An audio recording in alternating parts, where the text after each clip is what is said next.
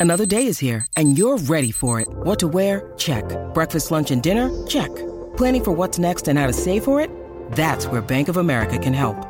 For your financial to-dos, Bank of America has experts ready to help get you closer to your goals.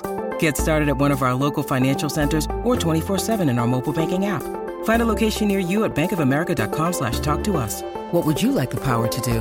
Mobile banking requires downloading the app and is only available for select devices. Message and data rates may apply. Bank of America and a member FDIC. With threats to our nation waiting around every corner, adaptability is more important than ever. When conditions change without notice, quick strategic thinking is crucial. And with obstacles consistently impending, determination is essential in overcoming them. It's this willingness, decisiveness, and resilience that sets Marines apart. With our fighting spirit, we don't just fight battles, we win them. Marines are the constant our nation counts on to fight the unknown. And through adaptable problem solving, we do just that.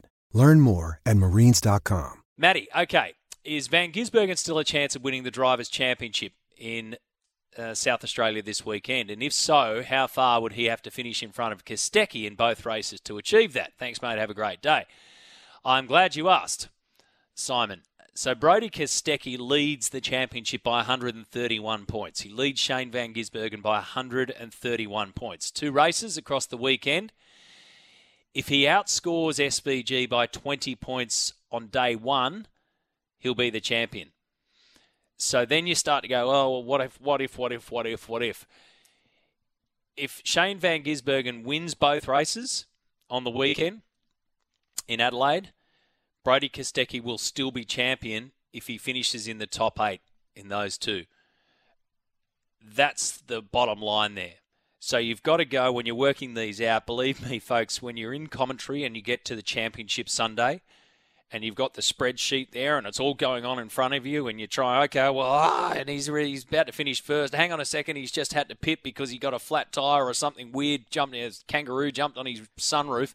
You never know what the hell's going to happen and you're looking down, you're going, well, if he goes there and he goes there, then what the hell happens here? They'll be going, what's the best case scenario for us? We stay in front of Van Gisbergen. What's the worst case scenario for us? We get two DNFs. We finish down the back. Okay, if we get two DNFs, what has he got to do? And then you start to play that really tricky game. I reckon that's part of the reason we saw it in the Speed Series last weekend up at Bathurst. The championships in TCR Australia went down to the final race. Bailey Sweeny had it all there, and it ended up in the hands of Josh Buchan. In the Trans Am race, James Moffat had it all there, and it's it ended up in his hands, but not without some drama along the way.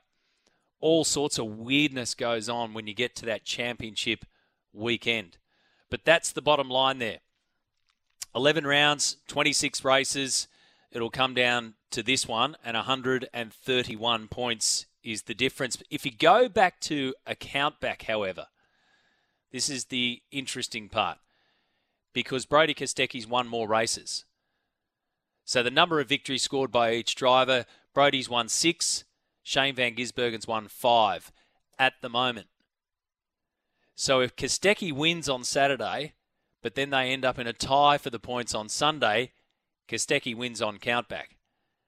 If Van Gisbergen wins on Saturday and they end up on equal points with six uh, wins each, Kostecki would still be champion because of the amount of second place finishes that he would get. Are we all right now? Does everyone just need a good lie down after that one? Bottom line, stay in front of Shane Van Gisbergen. You'll win the championship. There you go.